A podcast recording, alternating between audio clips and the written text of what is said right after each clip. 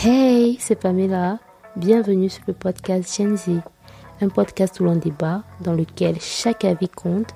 L'objectif ici étant de créer un espace sain pour discuter de divers sujets sociétaux, des sujets sur lesquels on ne nous a pas forcément demandé notre avis, des thématiques qui seront à chaque fois discutées principalement par des personnes issues de la génération Z, dont j'en fais partie, d'où le nom Gen Z.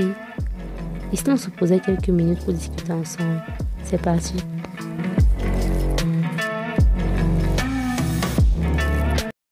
Salut à tous, j'espère que vous allez bien. En tout cas, moi je vais super bien. Je suis ravie de vous retrouver ce vendredi, comme tous les autres vendredis, pour discuter d'une thématique sociétale. Pour cet épisode, je suis en compagnie de Brenda, avec qui on va parler de dépendance affective. Je la laisse d'abord se présenter. Bonjour Brenda, comment tu vas? Bonjour Pamela, je me porte bien. Oh. Ok, en ce qui concerne qui est Brenda? bon, le nom que mes parents m'ont donné, c'est Makemtia Brenda Charnel. Mais je préfère bien qu'on m'appelle Charnel. Euh, je suis étudiante euh, en informatique. Et aussi, j'étais dépendante affective. Et de quoi est-ce qu'on va parler aujourd'hui? Donc, nous allons d'abord définir ce qu'est la dépendance affective, ce qu'est une dépendance affective et quels sont les comportements? Comment on peut, comment vous pouvez connaître que vous êtes dépendant? Parce que il y a des fois que ça peut arriver, vous ne connaissez pas. Donc, voici les comportements. Que si vous avez ces signes-là, sachez que vous êtes dépendant. et par la suite, nous allons partager nos expériences et nous allons donner les issues, les, les issues, les voies et moyens pour pouvoir s'en sortir de cet état-là. Ok, merci Brenda. Et petit disclaimer, je précise que aucune d'entre nous n'est psychologue ou médecin, donc c'est juste euh, un partage d'expérience de personnes ayant été dans cette situation en fait. Donc ne prenez pas nos paroles pour argent comptant, c'est juste un partage d'expérience. Personne n'est médecin.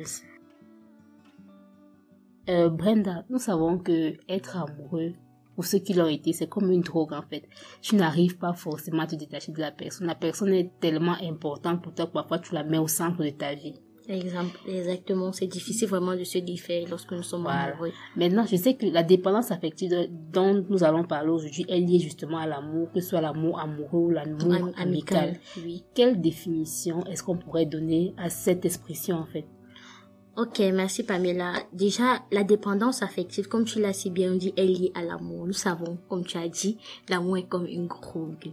Quand vous prenez, quand vous êtes passionné par quelque chose, je prends l'exemple d'une personne qui doit prendre comme stimulant. Il veut travailler, son stimulant, c'est par exemple de l'eau. S'il ne boit pas de l'eau, il ne va pas pouvoir travailler. C'est la même chose que nous sommes dans une relation. Quand on est quand on est amoureux, la personne, c'est comme la drogue. Il est comme une est- C'est difficile de se défaire de cette personne.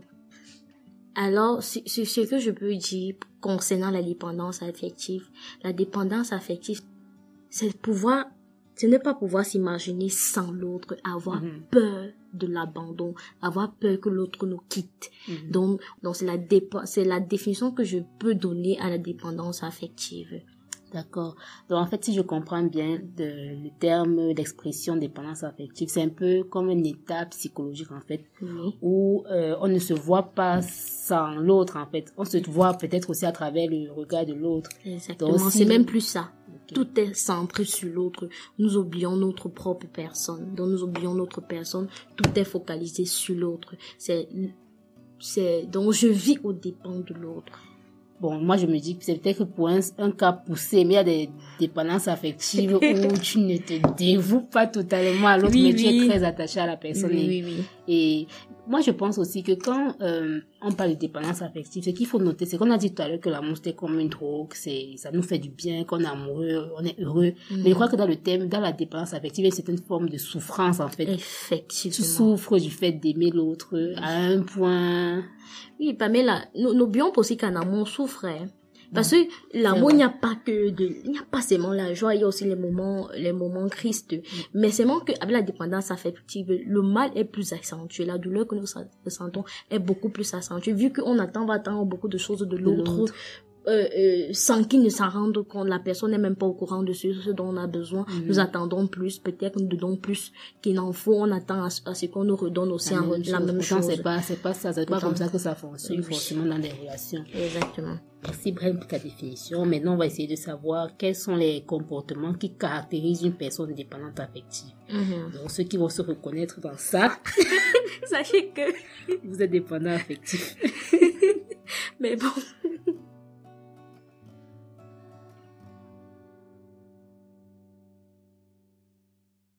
Donc, Brenda, quels sont les comportements qui caractérisent une personne dépendante affective? D'accord. Hum, Une personne dépendante affective, d'abord, a tendance à solliciter en permanence la vie de l'autre. Lorsqu'on est dépendant affectif, on a du mal à prendre les décisions de nous-mêmes. Je dis pas soi-même. Donc, je, je vais acheter un vêtement. Je suis avec mon ami. Mon ami Pamela. Nous sommes partis marcher. Pamela. Est-ce que si je porte l'habit, si ça va me plaire? Vous voyez un peu. Donc, si Pamela ne dit pas oui, ou bien ça sera beau, c'est tout, oui, Brian, ça sera vraiment joli, tu ne, tu, tu ne vas pas pouvoir prendre. Tu veux, par exemple, te lancer dans un business. Si l'autre ne donne pas son avis, l'approbation, tu ne vas pas te lancer. Donc, il y a aussi la difficulté à se séparer de l'autre, tant en amour qu'en amitié. Donc, une, quand on est dépendant affectif, même quand ça va mal dans la relation, on a peur De partir. de partir. Il y a aussi un chantage affectif. Donc, on est dépendant, on fait du chantage affectif oui. à l'autre Oui. personne. par, par nos faits et gestes, par nos actions et, et même par, je, je, même, même verbalement, on peut faire Je des- crois, je crois que le chantage là peut être issu du fait qu'on a dit, comme tout à l'heure, on a dit quand on donne beaucoup dans une relation, on s'attend à recevoir autant, tu Eh, vois. Exactement. Donc on se dit que on va se faire, on va, je vais dire à la personne par exemple, par exemple au, au garçon avec qui je, je sors peut-être et dont je suis dépendante, affective, je vais lui faire, tu ne me peut-être des reproches, genre, tu ne me donnes pas autant que je te donne, tu savais que tu ne m'aimes pas assez, des trucs comme Voilà. ça. on va faire trop des déductions. Exactement. Et peut-être que le petit truc qu'il va faire qui est anodin pour lui, ce n'est même pas Oui, ce qui paraît, en fait, ce qui paraît, hum, euh, je peux dire banal pour, pour, lui, quand le dépendant affectif prend ça au premier plan, vous voyez un peu. Donc, donc si vous faites du chantage affectif, faites des remises en question. là. Ok, le dépendant aussi affectif a besoin de réconfort, Pamela. Donc, il faut à chaque fois qu'on dit Qu'on le tu- rassure. on le rassure. Oui, tu es mon bébé. Je t'aime. Je t'ai dit que je t'aime, non? Je, non, tu es ma meilleure amie. Tu sais que avec toi, je passe des beaux moments. Donc, vous voyez, il veut se sentir dans cet état d'assurance. Mhm. On doit donner de temps en temps aussi, euh, complimenter. Mhm. Vous voyez un peu, donc c'est un peu dans cet état-là dont le, le, le dépendant affectif a besoin de réconfort. Il y a aussi un, un autre fait. Lorsqu'on est... Ok, Oui. je pense que le réconfort dont on parle, c'est le réconfort perpétuel, non? Parce que bon, je crois que dans toute relation, on a besoin d'être rassuré un Ouais, moment. oui. Mais pour le dépendant, c'est tout le temps, en fait, qu'il doit être rassuré. Comme on a dit au départ, c'est l'addiction. Ça veut dire que à tout moment, par exemple, quand tu addictes au téléphone, tu ne peux pas te passer de ton téléphone. Mhm. Donc c'est un peu ça. À tout moment, on a donc besoin de ce réconfort. Et aussi, il y a aussi le fait que le dépendant affectif a une faible affirmation de soi. Ça va en, en parallèle avec le, le, le, euh, le premier comportement dont je vous ai parlé, à savoir la tendance à solliciter euh, la vie de l'autre. Donc, on, on, on- nous avons tellement une faible estime de soi, on ne pense pas faire des choses, les choses de nous-mêmes. On pense que euh, c'est avec l'autre qu'on va pouvoir réussir, c'est avec l'autre qu'on va se sentir bien. Donc, il y a aussi cela. On ne se sent pas capable de pouvoir prendre de bonnes décisions sans l'autre. On ne se sent pas complet sans l'autre, en fait. C'est lui, c'est lui C'est qui... l'autre qui fait notre existence. Voilà, exactement. Oui. Ok, Il y j'ai a parlé aussi- d'anxiété. Oui, il y a l'anxiété. Oui, une personne qui est dépendante affective aussi est très anxieuse. Mais on peut définir l'anxiété comme étant une situation de, de grande inquiétude. En fait, tu as l'impression d'être, euh, tu crains un danger, tu as peur de quelque chose. Exactement. Donc c'est, je crois que ça, ça va aussi dans tout, dans le sens de tout ce qu'on a dit précédemment aussi. Mhm. Donc, Pamela, voilà, c'est c'est vraiment une liste non exhaustive. Mhm. Il y a plusieurs comportements, mais voici vraiment, les, je peux dire, les, les comportements clés. Que si vous remarquez cela, il faut déjà vous faire me remettre en, en question. Merci d'avoir euh, dit, de nous avoir dit comment une personne dépendante affective peut se comporter. Bon, comme tu as dit, c'est pas une liste exhaustive. Mhm. Donc, il y a, il y a d'autres comportements qu'on n'a pas pris en compte, mais on a juste recensé certains. Mhm. Maintenant, on va partager notre expérience. Je sais que toi, tu m'as dit en off que tu as été dépendante affective, mais tu es sortie de cet état de, de, de, de truc-là. Oui. Et moi, je suis, je crois qu'actuellement, avec ce que tu as dit là, moi, je me suis reconnue. Je sens que je suis dépendante affective, même si c'est pas à un niveau poussé. Je crois quand même que moi, je, m'en je ne me suis pas encore totalement sortie de, de ça, en fait. Oui. Donc, je donc, on va partager nos expériences pour un peu euh, sensibiliser ou juste partager. D'accord.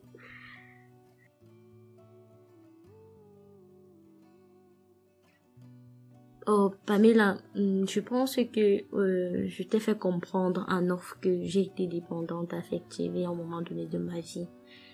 Et j'ai commencé à constater cela au niveau de avec mes amis parce que ça a commencé avec mes amis et je j'étais un peu je, je dirais parano vous voyez un peu.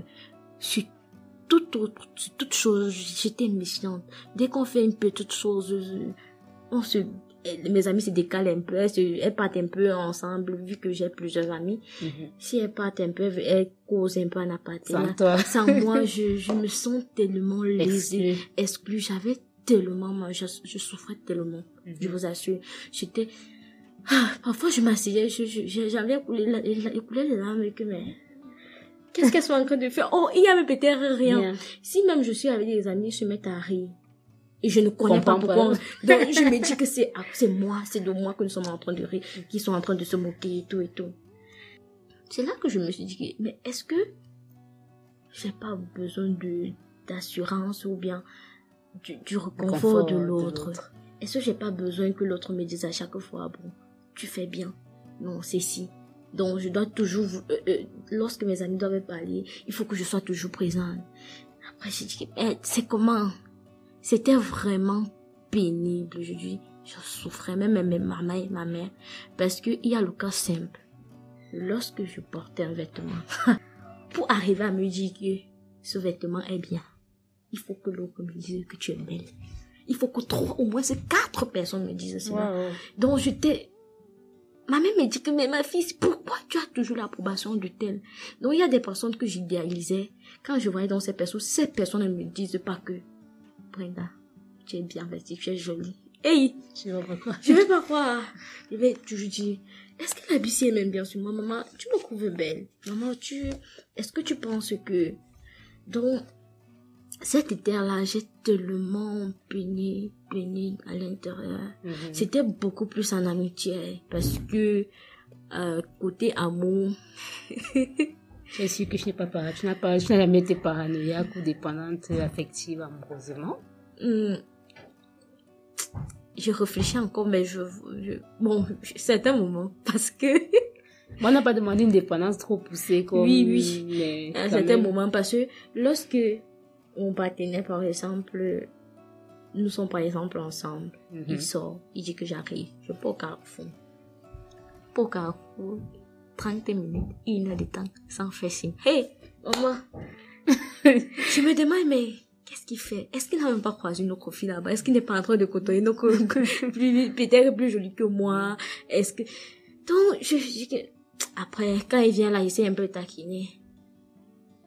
Après, il voit qu'il me faisait... donc, lorsque la personne donne c'est euh, pourquoi il a craigné, il dit pourquoi il a craigné. Après, il dit que waouh, il me faisait trop de films. film. Et je me faisais tellement de films, je vous assure. C'était vraiment... Je vois. Si, après, il va demander, peut-être, tu m'aimes. M'aimes-tu? Dis-moi que tu m'aimes. Donc, c'était ça. Oh! Et, et, et vous voyez, j'ai compris que cela lasse long. Et Bon, la personne a, en face. oui, la personne en face, la personne se trouve un peu, la personne se saoule de toi, se lasse de toi. Elle est Donc, étouffée. lui est étouffé. Tu, je dis que tu t'accapares de la personne et tout. Le Ah, moindre vois. fait Il y geste. a aussi ce sentiment de, de possession. Là, tu as l'impression de posséder l'autre, comme si l'autre t'appartenait, en fait. Oui. Ah, oui.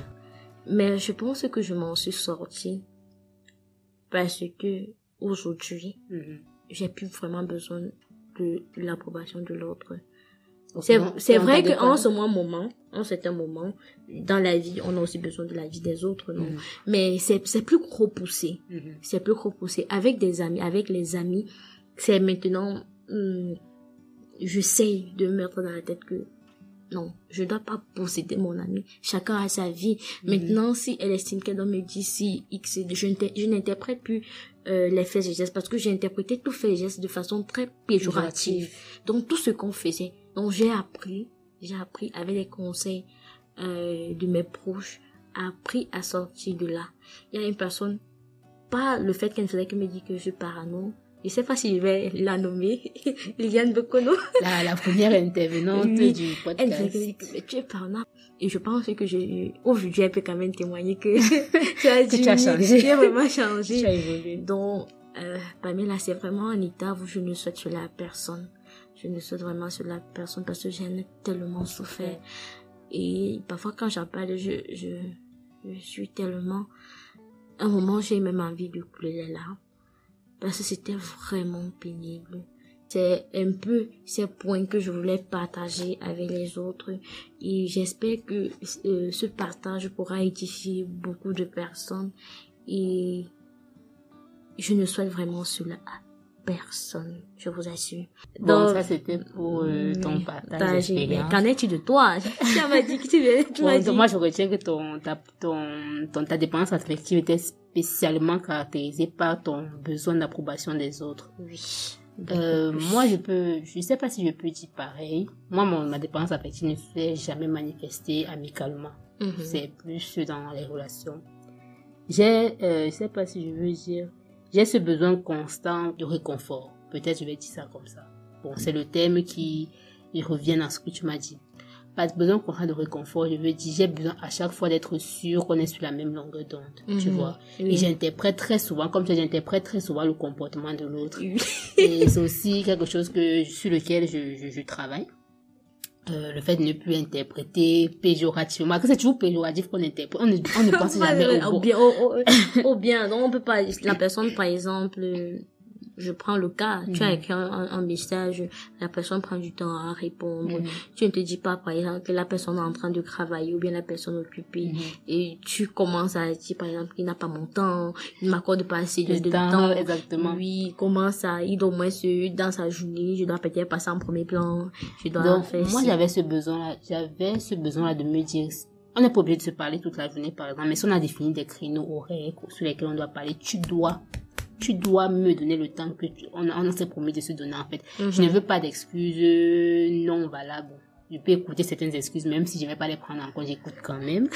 Donc, si on s'est dit qu'on se parle de 8h à 10h et puis de 20h à 22h, tu dois être présent à ce moment-là. Absolument. Absolument, tu dois être présent à ce moment-là. Et là, il arrive que cette personne est Oui, c'est exceptionnel, mais que tu me dises, dis-moi au moins pourquoi tu n'as pas été là. Donc, il y a pas, il veut pas qu'il n'y ait pas d'explication. Il doit forcément avoir une explication si tu ne fais pas les choses comme il faut. Mhm. Donc, tu vois, c'est pour ça que je dis ce besoin de réconfort, de savoir que non, s'il n'a pas fait ça, c'est parce qu'il était occupé à faire autre chose. C'est pas qu'il s'en fout de moi ou bien qu'il ne prend pas en considération ce que je ressens, en fait. Mhm. Parce qu'il faut noter que je suis un être humain qui a des sentiments, donc euh, il faut prendre mes sentiments en compte.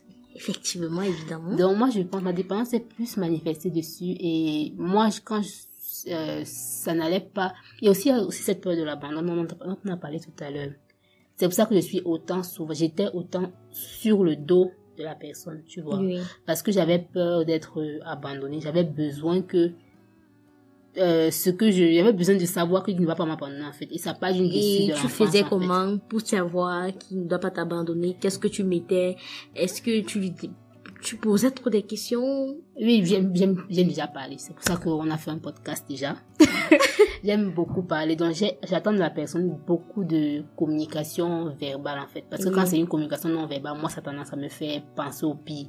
Donc, j'ai besoin de communication verbale. Oui. Que tu me dises, que tu mettre des mots sur ce que tu ressens. Parce que moi, je mets des mots sur ce que je ressens. Donc, que tu me dises, je me suis comportée comme ça parce que machin. La stratégie du silence, ça ne marche pas avec moi. Si tu commences à faire genre, tu ne me parles pas, c'est mort, c'est fini.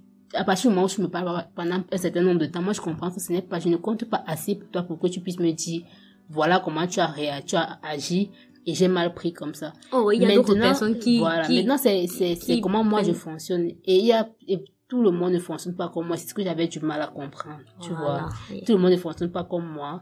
Et chacun a ses réactions et ses mécanismes. Tu dois apprendre à accepter l'autre ou du moins à comprendre l'autre. Et moi, je voulais juste qu'on me comprenne et je ne voulais jamais comprendre l'autre. Oui. Donc, je crois quand même que j'ai évolué dans ce sens-là parce que c'est pour ça que j'ai ce besoin constant aussi de communication, que tu me dises, voilà, moi je me comporte comme ça parce que, ou bien je me comporte comme ça parce que c'est comme ça que j'ai eu l'habitude de faire. Oui. Voilà, pas, donc, c'est pour ça que je, je me dis aussi, je suis beaucoup, un peu souvent, beaucoup sur l'écoute de la personne. J'étais, parce que là maintenant, c'est... Qu'est-ce que tu t'es Bon, c'est vrai que je n'ai pas testé dans une nouvelle relation. Mais j'étais Pamela. très souvent sur les côtes de la personne. J'ai besoin que tout soit clair, tout soit carré, qu'on soit toujours sur la même longueur d'onde. Donc, pour moi, je voyais le couple comme étant une seule entité, donc une seule, comme si on devait être les mêmes, tu vois. Comme si on devait fonctionner pareil, comme si ma normalité, c'était sa normalité. Pamela, je, je, je, je, veux ajouter un aspect que le dépendant est affectif est un peu égocentrique. Tout est centré sur lui, en fait. Même si c'est que son, son bonheur passe par l'autre, c'est lui, c'est, parce que c'est lui, il ne gère pas comment l'autre se sent. Vous voyez un peu, Mhm. la majeure partie du temps, il ne gère pas, euh, je peux dire, le, le sentiment de l'autre. Est-ce que l'action que j'ai posée, est-ce qu'il s'est vraiment affecté? Et quand on veut même toujours arranger, on amplifie. On, on, a- on, on plonge encore. Ouais, Donc, c'est- c'est que je voulais, euh, je voulais aussi euh, notifier. Le dépendant affectif est un peu égocentrique. Non, ok, peut-être je le suis, je ne sais pas. Mais je crois que j'ai beaucoup, pas que je crois, je sais que j'ai beaucoup évolué dans le sens de prendre en considération ce que l'autre ressent. Mhm. Avec le temps, c'est vrai que ça c'était les relations présentes, les relations d'avant. avant. Maintenant, avec le temps, je, je- Tu es mature. on peut dire ça comme ça. Je développe maintenant des relations matures dans lesquelles euh, la communication prime. Donc, je n'ai pas, j'ai dit que j'aime beaucoup parler, non, mais j'aime aussi beaucoup communiquer parce qu'il y a une différence entre parler et communiquer. Et, tu- et quand tu communiques, tu essayes de comprendre l'autre, tu essayes de te mettre à la place de l'autre. Tu essayes de te mettre à la place de l'autre, de comprendre ce qu'il ressent, de comprendre ce que toi tu as fait de mal en fait. C'est vrai que par rapport, c'est, c'est, c'est pas, moi je pense que je, je n'ai pas très souvent tort déjà. Je n'ai pas très Oh, je suis choquée. How je fais, l'effort de prendre maintenant en considération ce que l'autre pense. Je n'ai jamais été dans un état d'anxiété euh, vis-à-vis d'une personne. Mhm. Euh, pour la, la, la- on va dire Est-ce ça que tu as été euh, possessive? Oui, je suis, une- oui, je crois que je suis, j'ai été possessive, j'ai été possessive. C'est pour ça que je te dis que là, j'ai aussi, bon, paranoïaque, pas vraiment, mais possessive dans le sens où je, on est, c'est vrai que je n'avais jamais, pensé que je possède une personne vraiment en me disant que tu m'appartiens, tu vois, non, pas Mhm. ça. Mais en se disant que tu as des comptes à me rendre, là, oui. C'est à partir du moment où on est ensemble, je suppose que tu as des comptes à me rendre. Mhm. Ma dépendance est plus avec, est plus sur, euh, vers ce besoin de, ré- de réconfort, comme tu as dit, Oui. de- d'être rassuré à chaque fois que on est sur la même Longueur d'onde, tu vas pas m'abandonner, Je suis avec ça. toi. Voilà. Tu es ma doudounette. Tu es ma ma boubounette, chouchou. moi, chouchou, moi, tout pour moi. Tantôt, ma vie n'est rien, je respire. Ma unique, mon essentiel. C'est ton odeur que destination finale. Tu es la femme de ma vie, je Eh, t'aimerai jusqu'à la fin de mes jours. Avec nous, c'est, avec, entre nous, c'est exceptionnel, c'est authentique. Vous voyez tout ça, voilà. Une, une relation unique, voilà. C'est un peu ça. Ok, d'accord. Merci Pamela pour ton partage. Merci à toi aussi pour ton partage. Donc, moi, je n'ai, est-ce que euh, tu as parlé de souffrance? C'est vrai que ça met dans un état de souffrance quand tu... Oui, comme je, je, je, je, Voilà. je- j'ai dit tantôt, je souffrais. Je pleurais, ma sœur, je pleure comme ça. Je dis que, mais qu'est-ce qui ne marche pas? Parce que je me faisais la remise en question. Ça fait qu'il y a un peu de distance. Un moment donné, il y a un peu de distance dans la relation, qu'elle soit amicale ou bien affect- euh, amoureuse. Vous voyez un peu, il y a un peu de distance.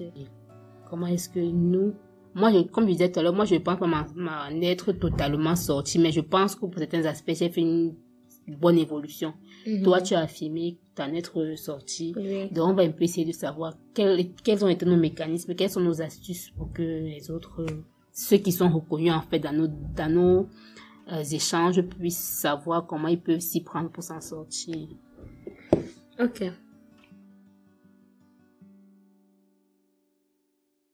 Euh, Brenda, Oui, Pamela. comment tu t'en es sortie? Euh, déjà, je vous ai dit, lorsque je partageais mon, mon expérience, que c'est grâce à une amie euh, que j'ai su que j'étais un peu dans cet état. Alors, je me suis fait des remises en question. Là, j'ai d'abord commencé à... Au départ, je disais non, non, je ne suis pas, je ne suis pas, je Mhm. refusais. Mais à un moment donné, j'ai accepté que en fait c'est ça, c'est je suis un peu dans cet état-là. Mhm. Donc première des choses, c'est d'abord accepter que nous sommes dépendants. Maintenant, une fois avoir accepté, j'ai dit que mais quel est le point clé? Il y a d'abord l'interprétation des gestes, des faits et gestes des autres. J'ai commencé à cesser. Que lorsque l'autre pose telle action, je ne dois pas interpréter ça de façon péjorative. Donc, je commençais à voir le bon côté des choses. Parce que j'étais toujours dans le mauvais côté, le mauvais côté. J'ai vu. Et je n'analysais plus les faits et gestes. Parce que dans mon environnement, j'étais de c'est deux personnes et je me sens un peu isolée. Je- C'est comme si j'étais mise à l'écart. Mhm. Non, j'ai commencé à dire que non, il y a des, ça peut arriver que dans, il y a des, deux personnes veulent causer ensemble, euh, sans fois que je sois peut-être au courant ou bien c'est pas seulement centré sur moi parce que j'avais plein de- peut-être qu'ils sont en train de parler de moi ou bien lorsqu'on rit je pense que c'est seulement sur moi Mhm. vous voyez un peu. Donc j'ai commencé à éliminer cette pensée cette pensée péjorative que j'avais. Donc il y a là ça ce premier point. Maintenant il y avait l'approbation de l'autre. Ça c'était le point le plus fort. Parce que j'avais toujours besoin permanent de la vie de l'autre pour me sentir à l'aise avec l'aide d'une autre amie bon je vais pas la citer ici elle me je pense que elle m'estime elle me- elle m'estime parce que c'est Elle t'estimait à un point où toi-même tu ne t'estimais pas, en fait. et il y a vraiment au moins cinq personnes dans mon entourage. Vous voyez, la personne, les gens m'apprécient. Je- Après, je dis que, mais Brenda, mais qu'est-ce que tu fais au juste? Pourquoi tu n'as pas cette estime que les autres voient en toi? C'est là que j'ai commencé à estimer ma propre personne, oui. À me sentir que Brenda, je suis femme, je, je suis une femme Capable. capable, vous voyez un peu. Donc je peux, comme Ito peut. Donc j'ai commencé à avoir un peu cette estime de moi. Et je tenais plus trop la vie de l'autre. Donc lorsque je portais un vêtement, j'étais dans l'optique où que ça soit bien ou pas, c'est mon choix. Mhm. C'est comme ça que j'ai commencé à affirmer. Que ce soit bien ou pas, quelle que soit la vie de l'autre, c'est mon choix. Mhm. Est-ce que je suis à l'aise avec le choix que j'ai fait? Oui. Alors, ça va. C'est comme ça que j'ai commencé et qu'aujourd'hui, euh, je suis vraiment ravie. Ça, ça peut ton peut-être un moment, ça peut, se- ça, ça, Ça peut ressurgir. Ça peut ressurgir. Mais pour l'instant, c'est pas, c'est Oui. pas le cas. Tu as réussi à... Oui. Mhm. Donc voilà un peu les quelques stratégies que j'ai euh, entreprises. Pour pouvoir sortir de cet état. Moi, euh, la stratégie que j'ai adoptée et qui a marché, Mhm. c'est penser que, comme j'ai dit tout à l'heure, que l'autre est une personne qui n'est pas liée à moi, en fait. Mhm. La personne, et on n'a pas le, la même éducation, on n'a pas le même vécu. Donc. La personne peut se comporter d'une façon qu'elle ne trouve pas mal, mais que moi je vais mal interpréter. Donc, ce qui se passe maintenant, c'est que moi, si j'ai remarqué un comportement qui m'a peut-être, qui a peut-être fait ressortir mes insécurités, je vais directement en parler à la personne et lui dire, bon, voilà ce que tu as fait, ça m'a fait peut-être du mal ou bien ça m'a fait bizarre. Pourquoi est-ce que tu as fait, tu as fait ça en fait? La personne, Oui. la personne ne me dit, mais je n'ai même pas remarqué que j'avais fait ça et tout. Toi, tu te sens un peu bête en disant, eh, que- Donc, j'ai imaginé tout ça comme ça alors qu'il n'y avait rien de grave. Donc, c'est un peu ça. Moi, c'est vraiment le travail que j'ai fait et que j'ai réussi à, à, à, à achever. Bravo. Donc, Bravo. Merci, merci, ça pas été facile d'arrêter de se faire des films, mais bon, on y arrive. Mhm. Donc, euh, moi, je parle, c'est un peu comme ça. Bon, tout à l'heure, tu parlais aussi de faire du sport. Je crois que c'est aussi une bonne chose. Oui, oui, oui, oui. Il y a fait du sport. Le sport, je pense que c'est une activité qui entre dans euh, euh, tous les troubles et les maladies. Le sport est conseillé en majeure partie parce que le, le, le, le, sport permet de dégager son cerveau.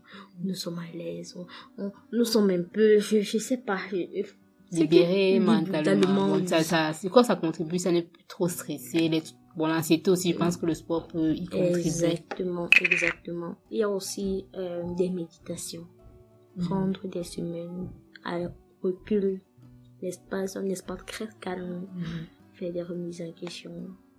Faire- Vous avez peut-être un cahier, vous notez, là, tel aspect, je vais changer. Lorsque vous faites un pas de plus, coucher, vous avez avancé. A aussi ça. C'est une bonne chose. Que quand tu te rends compte que tu as avancé dans ça, comme tu as dit, c'est satisfaisant de voir que je suis quitté d'un point A à Ah, un point B, B. que je voulais. Et c'est, le chemin, en fait, qui est très, bon, qui, qui est réconfortant, qui te rassure aussi que non, voilà, je, je m'améliore en tant que personne, je m'améliore. Ok. Donc, quand je suis arrivée au niveau où mon ami dit que, Brenda, tu continues à parler, que non, je suis plus parano. Je ne suis plus dans un état. Après que toi-même tu peux témoigner, lorsqu'elle a dit du chien, ça a changé. Là, j'étais vraiment, j'ai vu que, oh, j'ai fait beaucoup, je me suis beaucoup améliorée. Mm. Donc, j'étais vraiment heureuse. Voilà, je pense que ce sont des techniques, bien des astuces, bien des stratégies que vous pouvez adopter si vous voulez faire une démarche en, seul en fait. Oui. Maintenant, je pense que pour ceux qui sentent que c'est vraiment maladif, Oui. c'est Il pathologique, psy. voilà. Vous pouvez consulter, vous pouvez vous faire euh, euh, ausculter, vous pouvez consulter un psychologue parce que eux, c'est leur métier et ils sont censés vous guérir. Donc, si vous pensez que c'est vraiment pathologique, extrême chez vous, vous ne pouvez pas vous en sortir seul. Il y a des spécialistes qui vous accompagneront dans ce sens-là.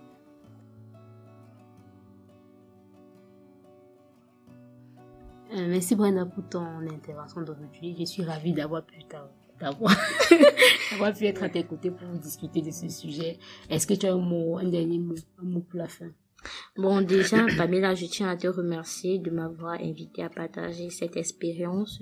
J'espère que euh, mon expérience euh, peut euh, à édifier certaines personnes. Si certaines personnes se trouvent dans, ces, dans ce que nous avons cité, et c'est un peu poussé et que vous ne parvenez pas vraiment sortir, c'est exagéré, vous pouvez euh, euh, consulter, aller con- vous faire consulter par un psychologue, il vous aidera. Et vraiment, cet état n'est pas vraiment évident. Donc, tout passe par l'acceptation. Lorsqu'on accepte déjà que nous sommes dans un état dépendant, c'est déjà un premier pas. Et ce n'est pas définitif aussi, on peut Oui, s'en peut sortir. Et il existe aussi beaucoup de tests en ligne. Hormis les critères que nous avons cités, il existe beaucoup de tests en ligne pour voir, savoir si vous êtes dépendant ou pas. Donc, sur ce, Pamela, je vous dis au revoir. Merci. On se retrouve vendredi prochain pour un autre épisode. J'espère que vous apprécierez celui-ci. Vous apprécié tous ceux qui ont précédé. Bye bye. Bye. Bye.